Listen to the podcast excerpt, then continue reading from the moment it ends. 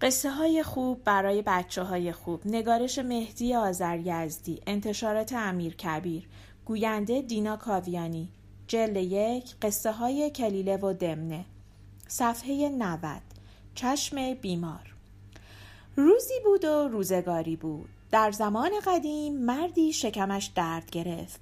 نزد طبیب رفت و از دل درد شکایت کرد و گفت شب تا صبح از درد شکم نخوابیدم و آمدم که بیماری خود را علاج کنم طبیب همانطور که رسم است زبان بیمار را معاینه می کنند نبزش را می گیرند و از خوراک مریض و از سابقه مرض می پرسند تا علت بیماری را بشناسند و داروی مناسب بدهند نبز او را گرفت زبانش را نگاه کرد و از مریض پرسید آیا این دلدرد سابقه هم داشته؟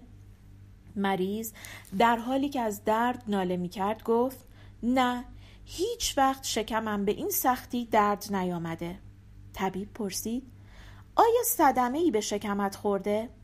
مریض گفت نه هیچ اتفاقی نیفتاده بود و از دیشب نیم ساعت پس از خوردن غذا دلم درد گرفته و تا حالا درد می کند طبیب پرسید پیش از اینکه شکمت درد بگیرد چه خورده بودی؟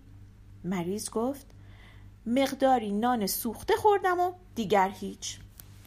طبیب پرسید یقین داری که نان سوخته بوده؟ مریض گفت بله یقین دارم.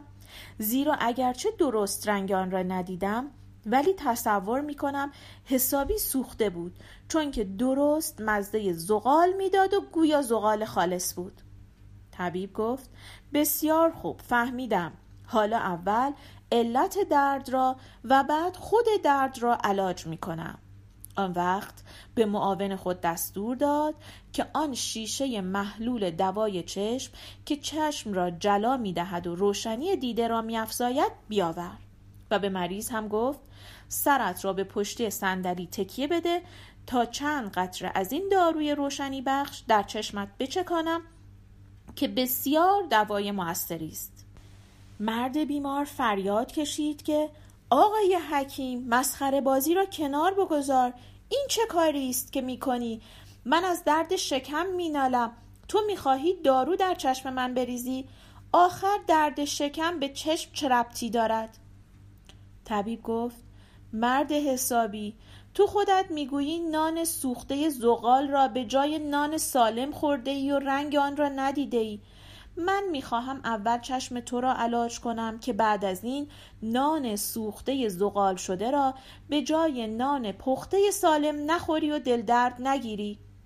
زیرا برای کسی که مزه زغال را می‌فهمد ولی رنگ نان پخته و نان سوخته را از هم تمیز نمی‌دهد علاج بیماری چشمش از بیماری شکمش واجب تر است.